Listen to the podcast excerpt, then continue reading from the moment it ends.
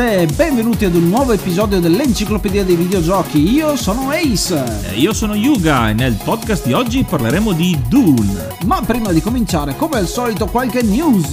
Le news sono che Spotify effettivamente ci ha fatto un regalo, visto che siamo a fine anno, ci ha dato la possibilità di vedere delle statistiche approfondite con un po' di eh, news e cose varie, insomma, retroscena che ci sono molto piaciuti perché ci ha fatto capire quanto abbiamo lavorato quest'anno in questa prima stagione che si concluderà con il prossimo episodio, l'episodio 30, più qualche speciale che vedrete più avanti. Ed è venuto fuori che ben il due terzi degli ascolti che riceviamo sono da Spotify, quindi grazie ancora per eh, ascoltarci, quindi eh, portarci con voi nelle vostre, nelle vostre giornate uggiose e invernali eh, su Spotify, ma non dimentichiamo anche Anchor e le altre piattaforme da cu- dai quali ci seguite e vi ricordiamo sempre di lasciarci messaggi, commenti e anche richieste. Soprattutto richieste perché una delle aggiunte che faremo nel 2020 sarà proprio di ascoltare e eh, featurare, no come si dice in italiano, dedicare ogni episodio anche alle vostre richieste eh, per resta- espandere ancora di più questa enciclopedia dei videogiochi. E ora un po' di musica.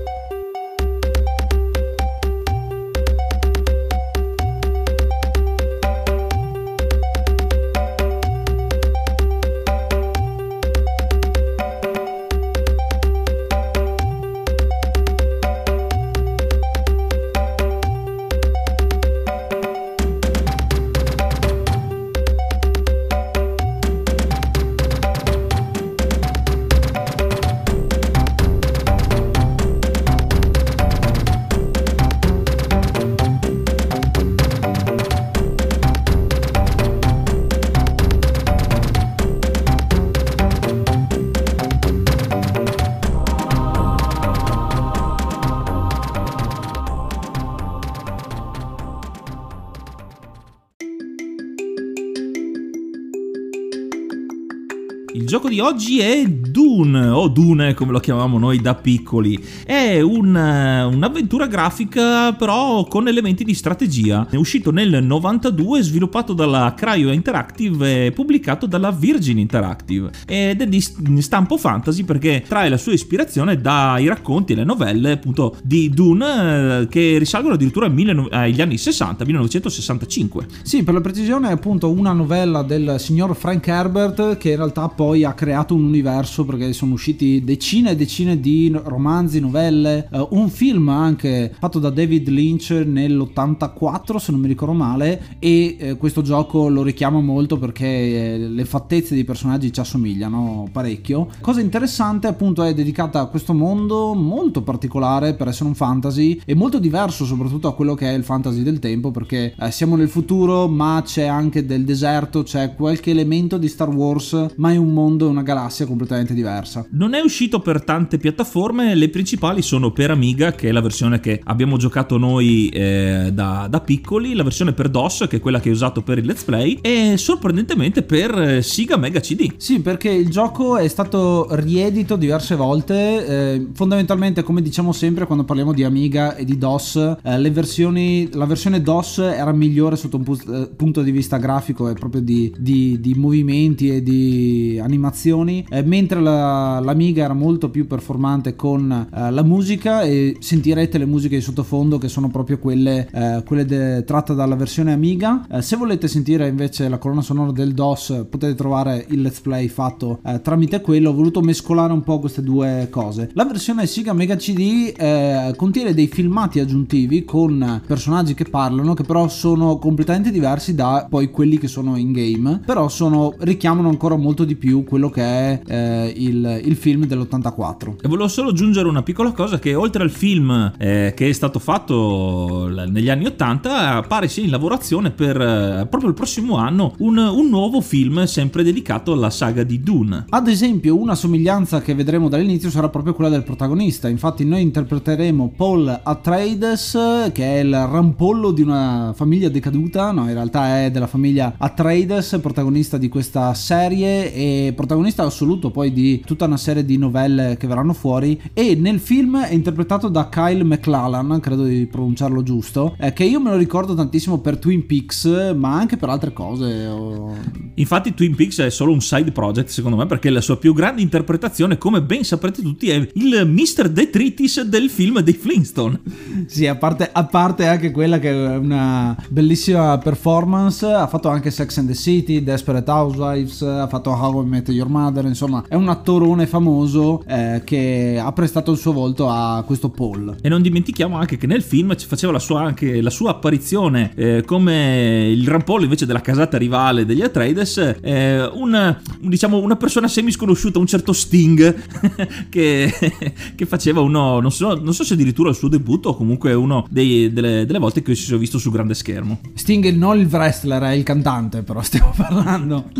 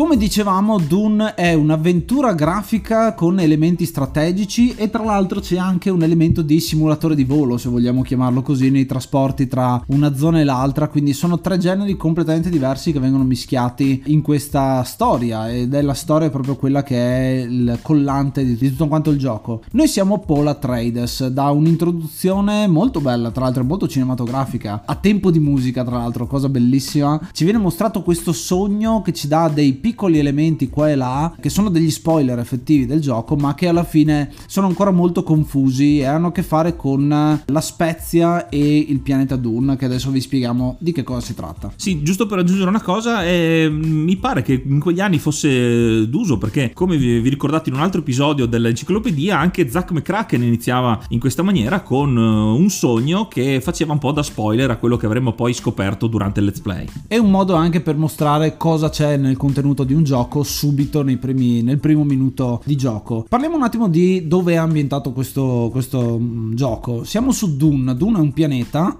siamo nel futuro, ma molto molto molto futuro, in cui l'uomo ha esplorato la galassia e ha conquistato pianeti nuovi. Siamo lontanissimi dalla Terra e siamo molto dopo nel futuro. Siamo in un periodo dove la storia si ripete perché siamo ritornati a un sistema feudale dove c'è un imperatore dell'universo e una serie di casate che dominano i vari pianeti proprio proprio come, come dei feudatari possono fare. Dune è un pianeta molto particolare perché è l'unico pianeta nell'universo a contenere la spezia. Questa spezia è un eh, materiale molto particolare. Infatti la spezia in questo universo è il materiale più importante per i viaggi interstellari, infatti eh, funge da carburante anche in piccole, in piccole dosi permette dei viaggi molto lunghi e inoltre ha delle proprietà misteriose un po' psichedeliche che permettono di sbloccare determinati, eh, se vogliamo, poteri psichici come vedremo conoscendo i, gli abitanti indigeni del, di pianeta Dune. E anche lo stesso protagonista che avendo, entrando a contatto spesso con, con questa materia eh, subirà dei cambiamenti. La particolarità è un po' ciò che è, sta dietro. La chiave di lettura di tutta quanta la saga di libri, è una critica effettivamente a quello che è il mondo dove c'è questa specie di benzina, carburante, il petrolio che al tempo stesso è anche una droga, quindi c'è la sete di potere unita alla sete proprio per, per una droga, per qualcosa che ti fa sopravvivere, oppure anche il parallelismo che c'è tra il viaggiare fisicamente da un luogo all'altro e il viaggiare con la mente e fare questi viaggi interstellari, cosa che fanno soprattutto i Mentat che capirete sono un po' i consiglieri di corte delle varie casate. E il pianeta è molto importante perché è l'unico pianeta in tutto l'universo dove si può trovare questa spezia,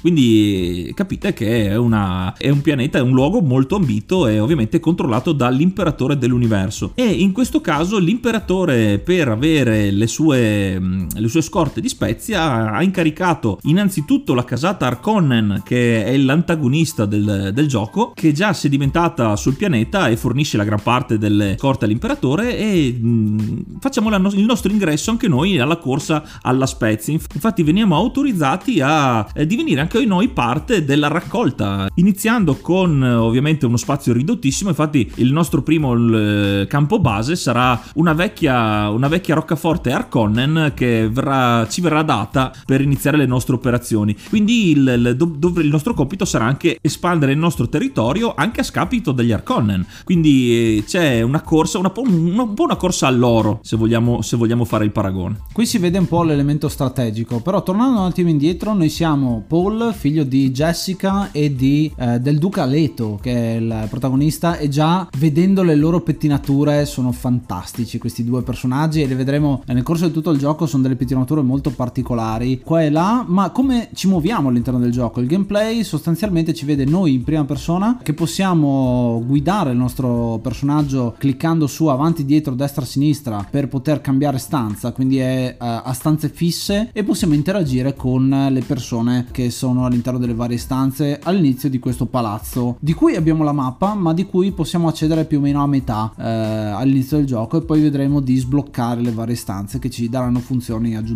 Paul è incaricato di andare a visitare delle caverne che sono vicine, sono delle, delle caverne dove abitano gli indigeni, come abbiamo parlato prima, che si chiamano Fremen, e sono degli indigeni particolari da cui dovremo cercare di utilizzare la diplomazia per farli nostri amici, a differenza degli Arconnen che invece li sfruttano come degli schiavi, noi siamo la parte democratica e quindi anche qua c'è un po' il parallelismo tra eh, la democrazia che arriva contro il dittatore, una cosa del genere. E per convincere le varie tribù di Fremen che troveremo nelle sempre maggiori caverne, eh, servirà un, un, fattore importante, ovvero il carisma. Infatti, il, continuando a convincere i vari capi tribù, aumenteremo questo valore che ci permetterà, perché non tutti saranno disponibili inizialmente a lavorare con noi e quindi aiutarci nel nostro scopo, e, però con il carisma e anche con dei personaggi particolari che troveremo eh, all'interno del gioco ci permetterà di costruire il nostro vero diciamo esercito. E quindi passiamo da conoscere questi Fremen a capire la prima tecnologia che troviamo che sono le tute eh, distillanti, che sono delle, delle, delle, tute speciali verdi, blu e marroni, che sono i colori dei Fremen fondamentalmente, che riciclano il sudore per farlo diventare acqua da bere, che sembra un po' strana come cosa, ma eh, in realtà funzionano in questo futuro eh, molto molto lontano e sarà nostro, mm, nostra cura prendere queste tute e cominciare a produrle per poter sopravvivere di più a questo ambiente molto inospitale, perché Dune, non l'abbiamo ancora detto, è un, pa- è un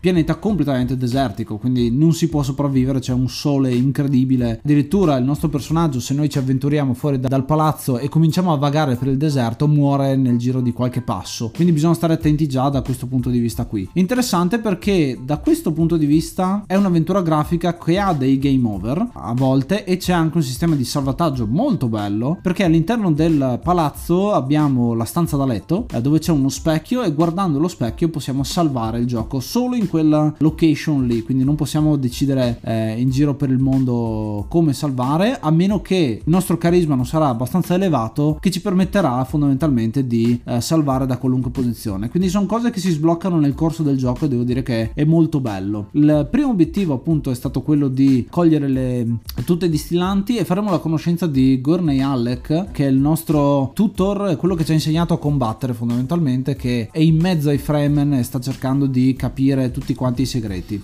E grazie a lui e anche a un sistema di tutorial velato, perché non è un vero e proprio tutorial, quindi ci basterà seguire le indicazioni del nostro mentore e anche della nostra famiglia. Infatti ci verranno assegnati inizialmente dei compiti che ci traghetteranno attraverso le prime fasi di gioco, quindi è relativamente facile fare quello che ci viene chiesto, ci, ci viene assegnato di andare in una certa caverna, di parlare con qualcuno, quel qualcuno automaticamente sarà dalla nostra parte e ci diranno loro cosa, cosa vogliamo fargli fare, quindi avremo accesso a delle nuove meccaniche nei menu che inizialmente saranno quelle di, eh, di procedere all'estrazione della spezia, infatti tutto questo ci servirà per eh, il motivo perché siamo qui, quindi fare scorte di spezia oppure farle diventare dell'esercito in vista dei combattimenti probabili dal, con la casa Tarkonen che nella mappa vediamo essere molto vicina, alla fine non è che siamo da due parti diverse del pianeta, ma siamo relativamente, relativamente attaccati, quindi ci sono solo poche zone di, eh, di differenza. La mappa del gioco è tutto il pianeta, che però è molto piccolo in realtà, perché se no sarebbe troppo difficile, sarebbe troppo dispersivo. Eh, noi occupiamo più o meno tutta la fascia equatoriale, partendo proprio dall'equatore con la nostra base, il nostro palazzo che si chiama Kartag, e invece gli Arconnen stanno nella parte settentrionale, verso il polo, e sarà il nostro obiettivo cercare di conquistare queste zone. A ciascuna delle caverne è assegnata una zona, quindi se noi guardiamo la mappa possiamo anche intuire dove potrebbe esserci una, ca- una caverna in più per uh, scoprire queste cose. Tra l'altro, alcune delle caverne ci viene detto dove sono, alcune ci viene detto è a nord di quella, e quindi sarà nostro compito andare a cercarla in quella zona cercando di trovarla. Il gioco in questo caso ci lascia, ci lascia una certa libertà, infatti noi potremo scegliere di seguire le indicazioni dei personaggi, quindi eh, seguire la linearità della storia e quindi scoprire le caverne in determinati modi.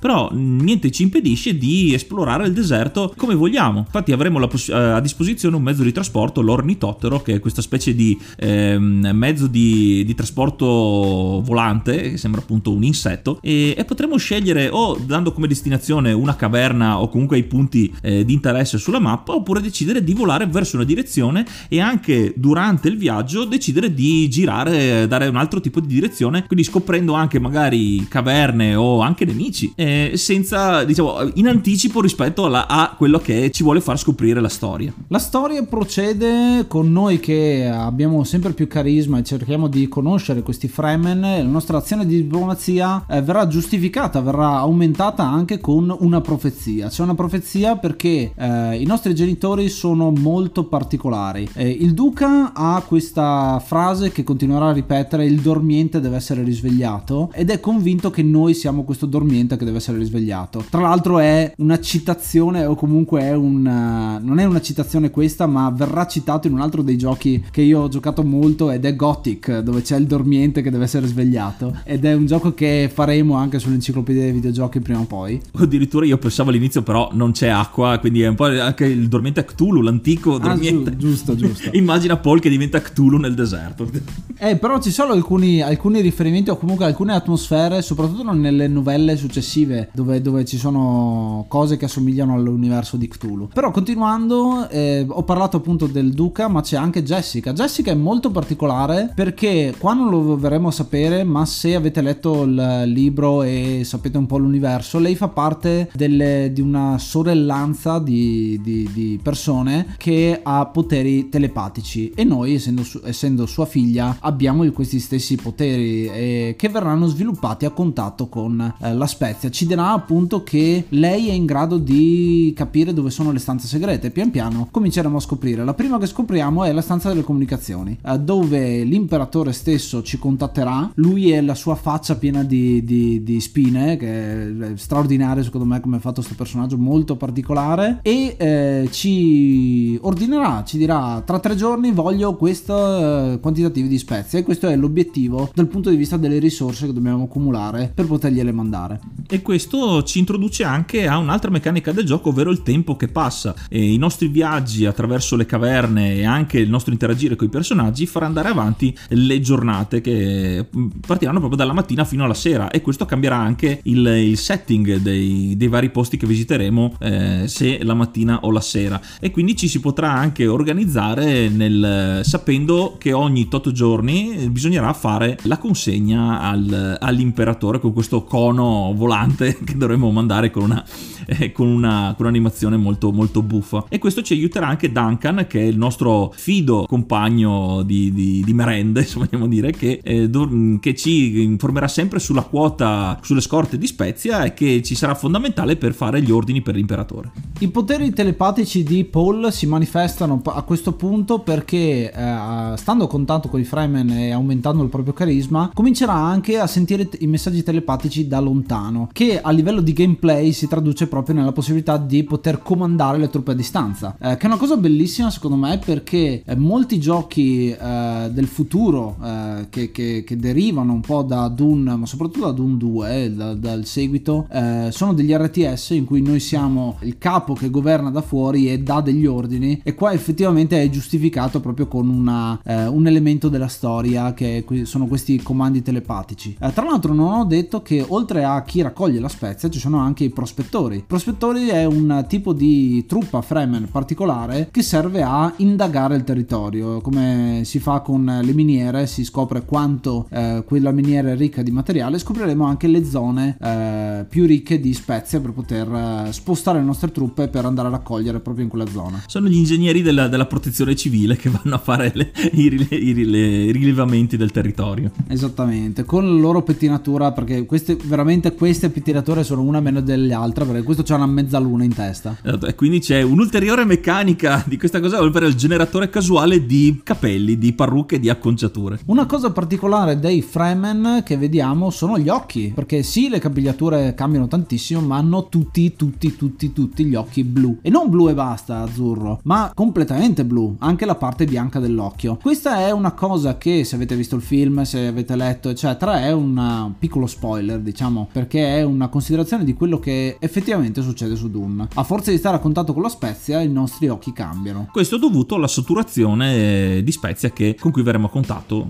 E questo permette a Paul, ma anche agli altri Fremen, eh, di comunicare, come dicevi, eh, nelle, nelle basi o comunque nelle zone circostanti. E man mano che procederemo nel gioco e quindi saremo sempre più a contatto con il tempo che passa, viene anche segnato il tempo in cui stiamo a contatto con la, con la spezia nel deserto, i nostri poteri aumenteranno sempre di più fino ad arrivare a poter eh, comunicare in tutte le caverne della, della mappa. Infatti, eh, sempre sulla mappa all'inizio vedremo la differenza tra le caverne con cui potremo comunicare o no. E alla fine vedremo che tutte le caverne saranno dello stesso colore, quindi non ci sarà differenza nel tipo di comunicazione e nell'impartire ordini, quindi diventerà più semplice. Conoscendo questi Fremen, vediamo che sono tante caverne che sembrano separate una dall'altra, ma in realtà deve esserci un capo, cioè qualcosa che ci fa puntare a un capo e infatti veniamo incaricati da eh, Leto di trovare il capo e alla fine lo troveremo grazie a una persona speciale che troviamo in una delle caverne che è forse una delle poche donne che ci sono all'interno del gioco che è Hara. Hara è una vedova, credo derivi da un personaggio che c'è nel film, per quello viene sviluppato poco questo personaggio e capirete dopo perché e lei ci guiderà fino da Stilgar. Stilgar è il capo dei Fremen, è l'unico che ha il cappuccio, quindi è praticamente lo Yoda dei Fremen ed è molto particolare perché intanto ci darà il benvenuto dandoci un nome, il nome di Muad'Dib che è nome nella lingua Fremen, quindi un altro segno di diplomazia nei confronti di Paul e ci darà tante piccole informazioni, conosce già Jessica, ci parla dell'acqua della vita che è un'altra cosa molto particolare. Ma il beneficio immediato che avremo dal conoscere Stilgar è che i capi Fremen che inizialmente non volevano darci confidenza, adesso che abbiamo conosciuto lui e lui ci ha dato il suo benestare, aumenteremo ancora di più le nostre forze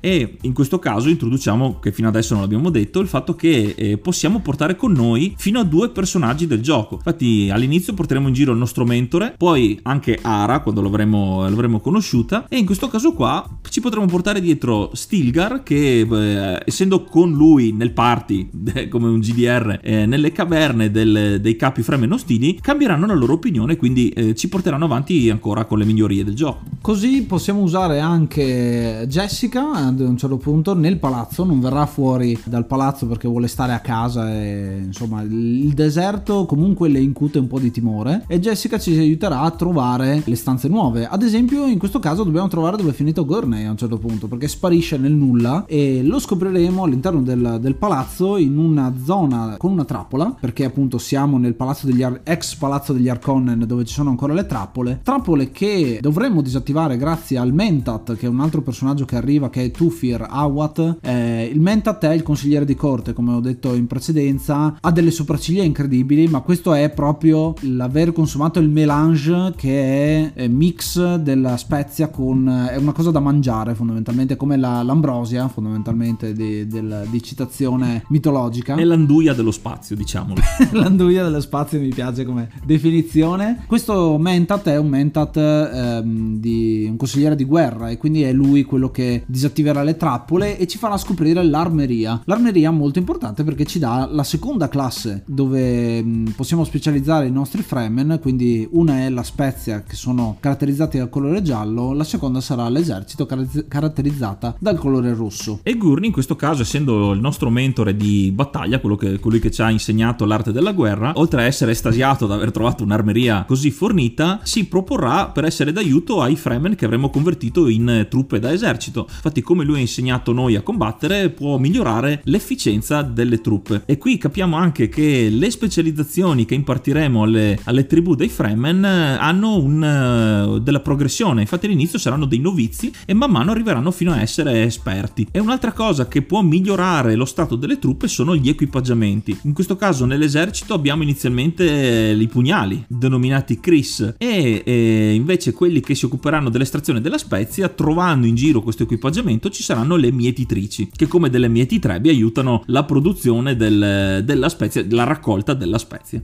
Però una di queste mietitrici ad un certo punto verrà mangiata da un verme della sabbia. Questo è un altro degli elementi più caratteristici di Dune. I vermi della sabbia sono questi Tremors, eh, ad esempio se avete visto il film o, o la serie televisiva, eh, sono dei vermi di addirittura 400 metri si dice, quindi veramente giganteschi, con una bocca a tre, a tre fauci che possono andare in giro per il deserto, sono gli unici abitanti, l'unica fauna effettivamente del, eh, del deserto, se ne vanno e navigano eh, tra una duna e l'altra e possono mangiare intere, intere costruzioni, intere mietitrici in questo caso. Per eh, ovviare a questo problema utilizzeremo gli ornitotteri, quindi potremo dare gli ornitotteri in dotazione alle varie caverne per poter eh, fondamentalmente sollevare le mietitrebbie nel caso di un attacco eh, da questi vermi. Per procurarsi tutti questi equipaggiamenti ci sono dei villaggi, quindi abbiamo un secondo tipo di struttura che andremo a cercare. Oltre ad esserci queste caverne ci sono dei villaggi di contrabbandieri che ci venderanno di volta in volta le varie risorse che sono abbastanza casuali e bisogna trovare i villaggi giusti per comprare le cose giuste, ma soprattutto introducono una gestione delle risorse particolare perché dovremo utilizzare la spezia per poter comprare risorse per coltivarne ancora. E interessante perché se non abbiamo abbastanza spezia da dare all'imperatore facciamo game over, quindi bisogna stare molto attenti con questi, questo bilanciamento. Dopo questa prima parte di eh, istruzione delle truppe e di estrazione della spezia, la storia va ancora avanti quando Ara chiederà di uscire dal, dai, diciamo, dal pool di personaggi principali, infatti vorrà tornare alla sua caverna di origine. Quindi, siccome lo spot femminile, la quota rosa, decide di uscire, facciamo subito la conoscenza di Chani, che è una,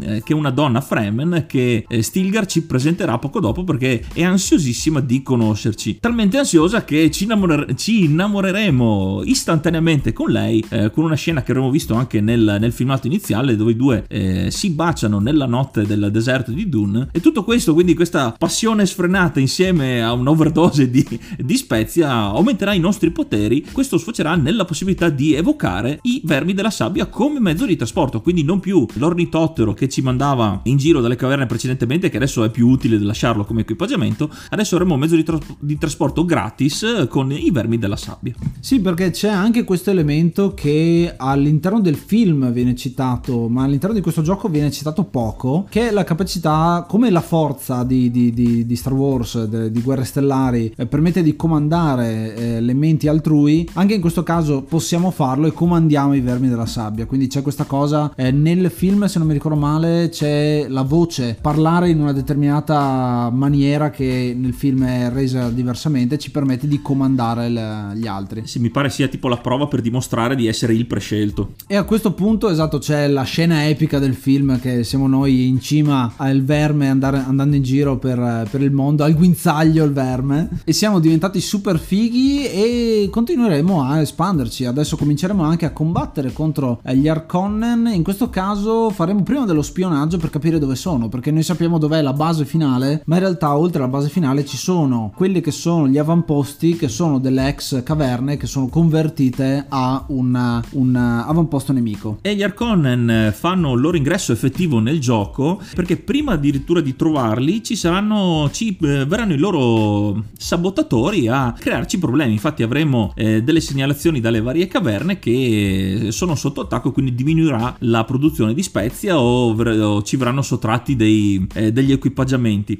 E inoltre ci saranno anche, succede nel let's play solo una, una, una volta sola perché poi viene subito arginata, però c'è un momento in cui le caverne, una caverna viene eh, colpita da un'epidemia che si potrebbe ricondurre agli Arconnen che nei loro mezzi di sabotaggio creano anche il panico in questa maniera qui. E eh, Chani sarà fondamentale perché è l'unica che può curare queste malattie. Quindi tante piccole risorse, tante unità diverse e a un certo punto avremo un'altra unità ancora perché Chani dirà ti devo far conoscere assolutamente mio padre, dobbiamo sposarci, dobbiamo eh, fare tanti figli insieme su questo pianeta e ci fa conoscere un personaggio bellissimo secondo me come è disegnato, bio- il biondissimo Lit Kynes o Lit Keynes interpretato da Rupert Shaman sembra perché ci assomiglia un po' che è il eh, planetologo del, di Dune. È un Fremen anche lui è un personaggio particolare perché sta cercando di fare una terraformazione di Dune cioè far crescere vegetazione su un pianeta che è completamente desertico.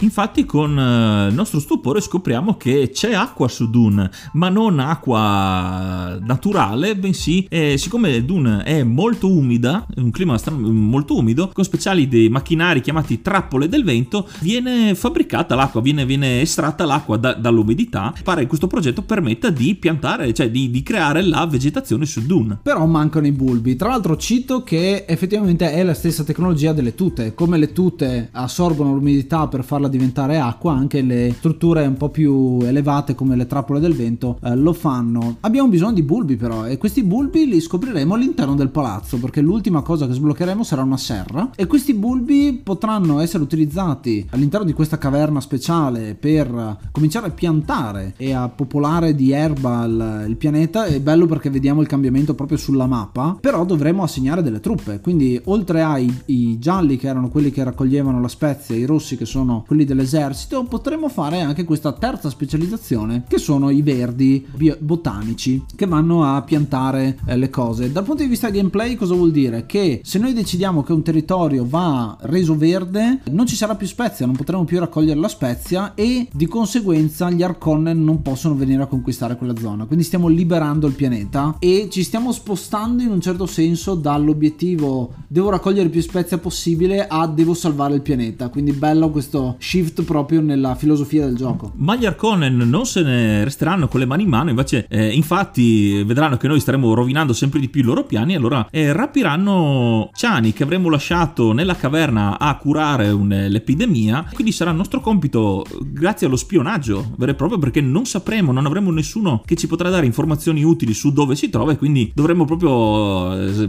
sguinzagliare i nostri servizi segreti per trovare la fortezza Arconen che, eh, che ci serve, cosa che comunque dovremmo fare perché dobbiamo conquistare tutto il territorio avversario. Ah, nel frattempo il duca è morto, non l'abbiamo detto, però ce ne siamo completamente dimenticati.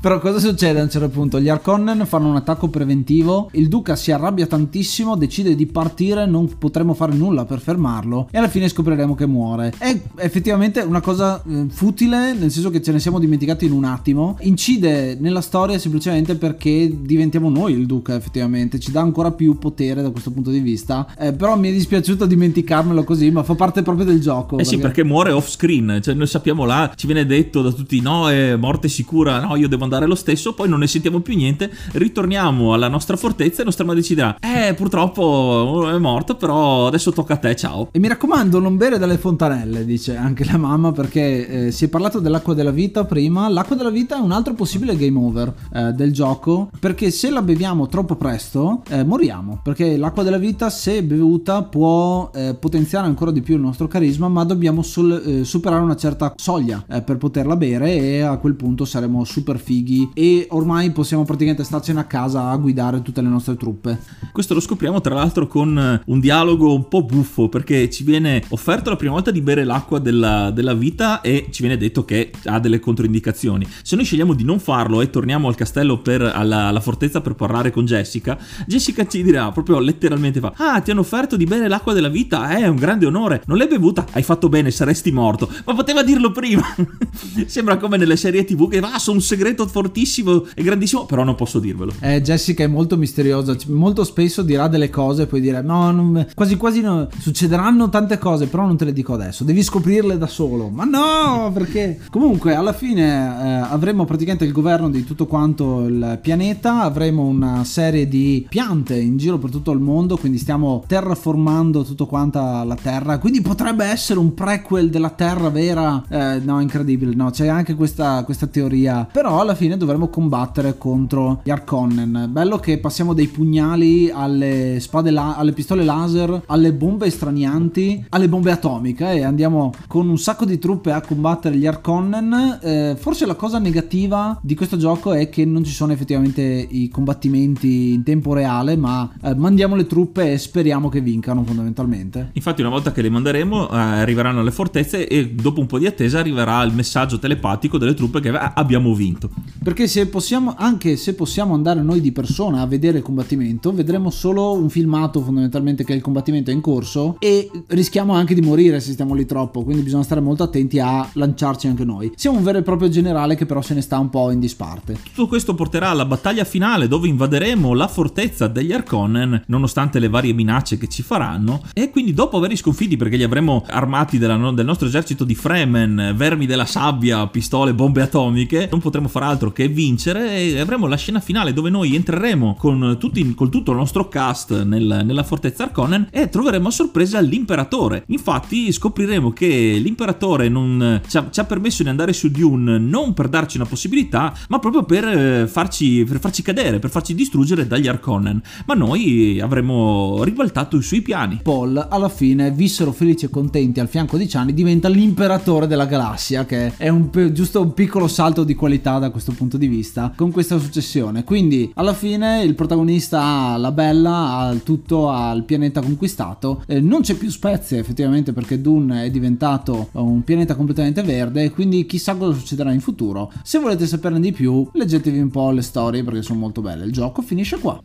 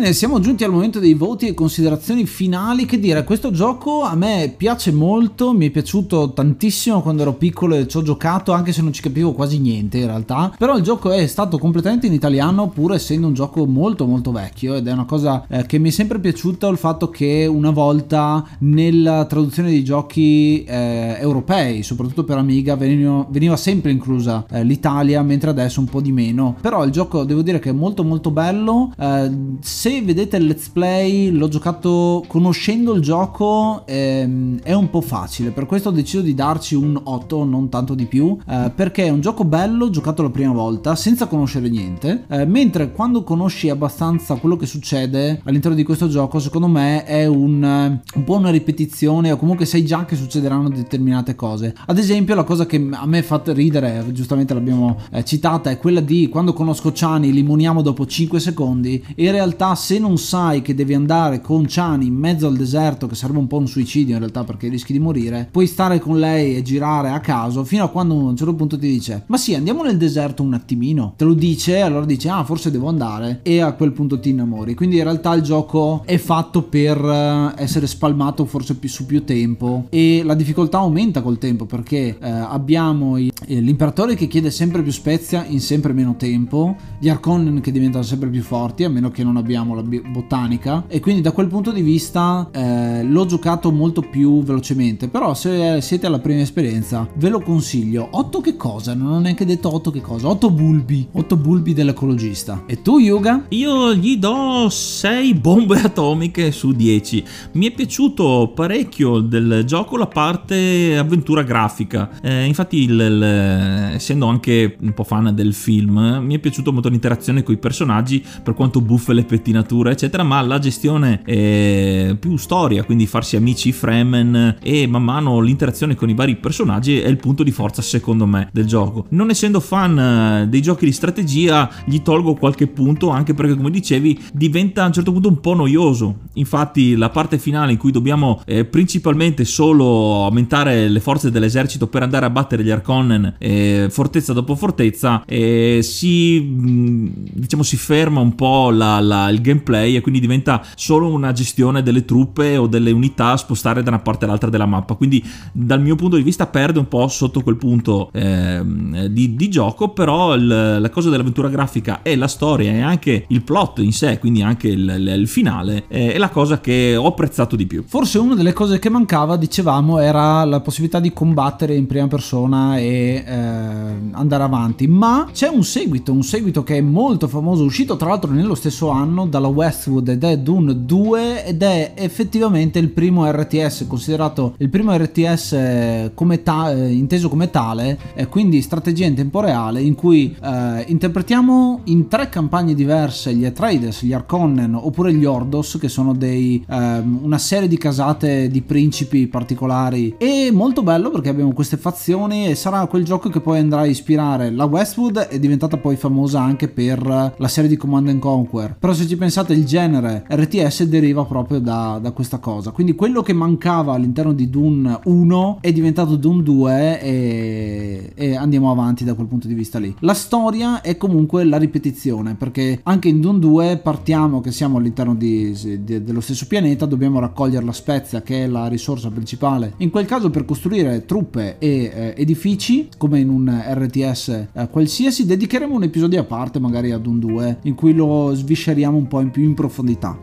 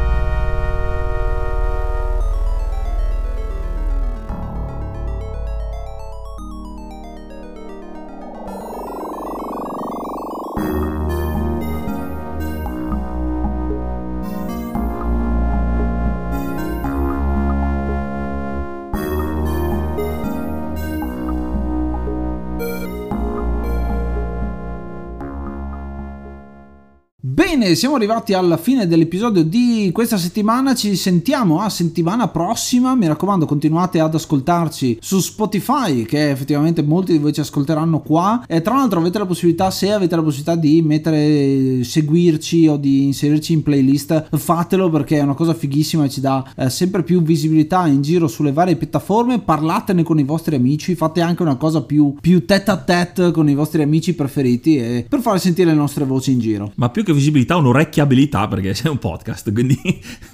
Una nasabilità, no, un'orecchiabilità, giusto? Buttateci dentro in tutte le playlist, anche quelle che non c'entrano niente, quindi tipo Cannibal Corpse e Enciclopedia dei videogiochi. Perché no? Contemporaneamente però. Con questo è tutto, io sono Ace. Io sono Yuga. Namaste and be brave!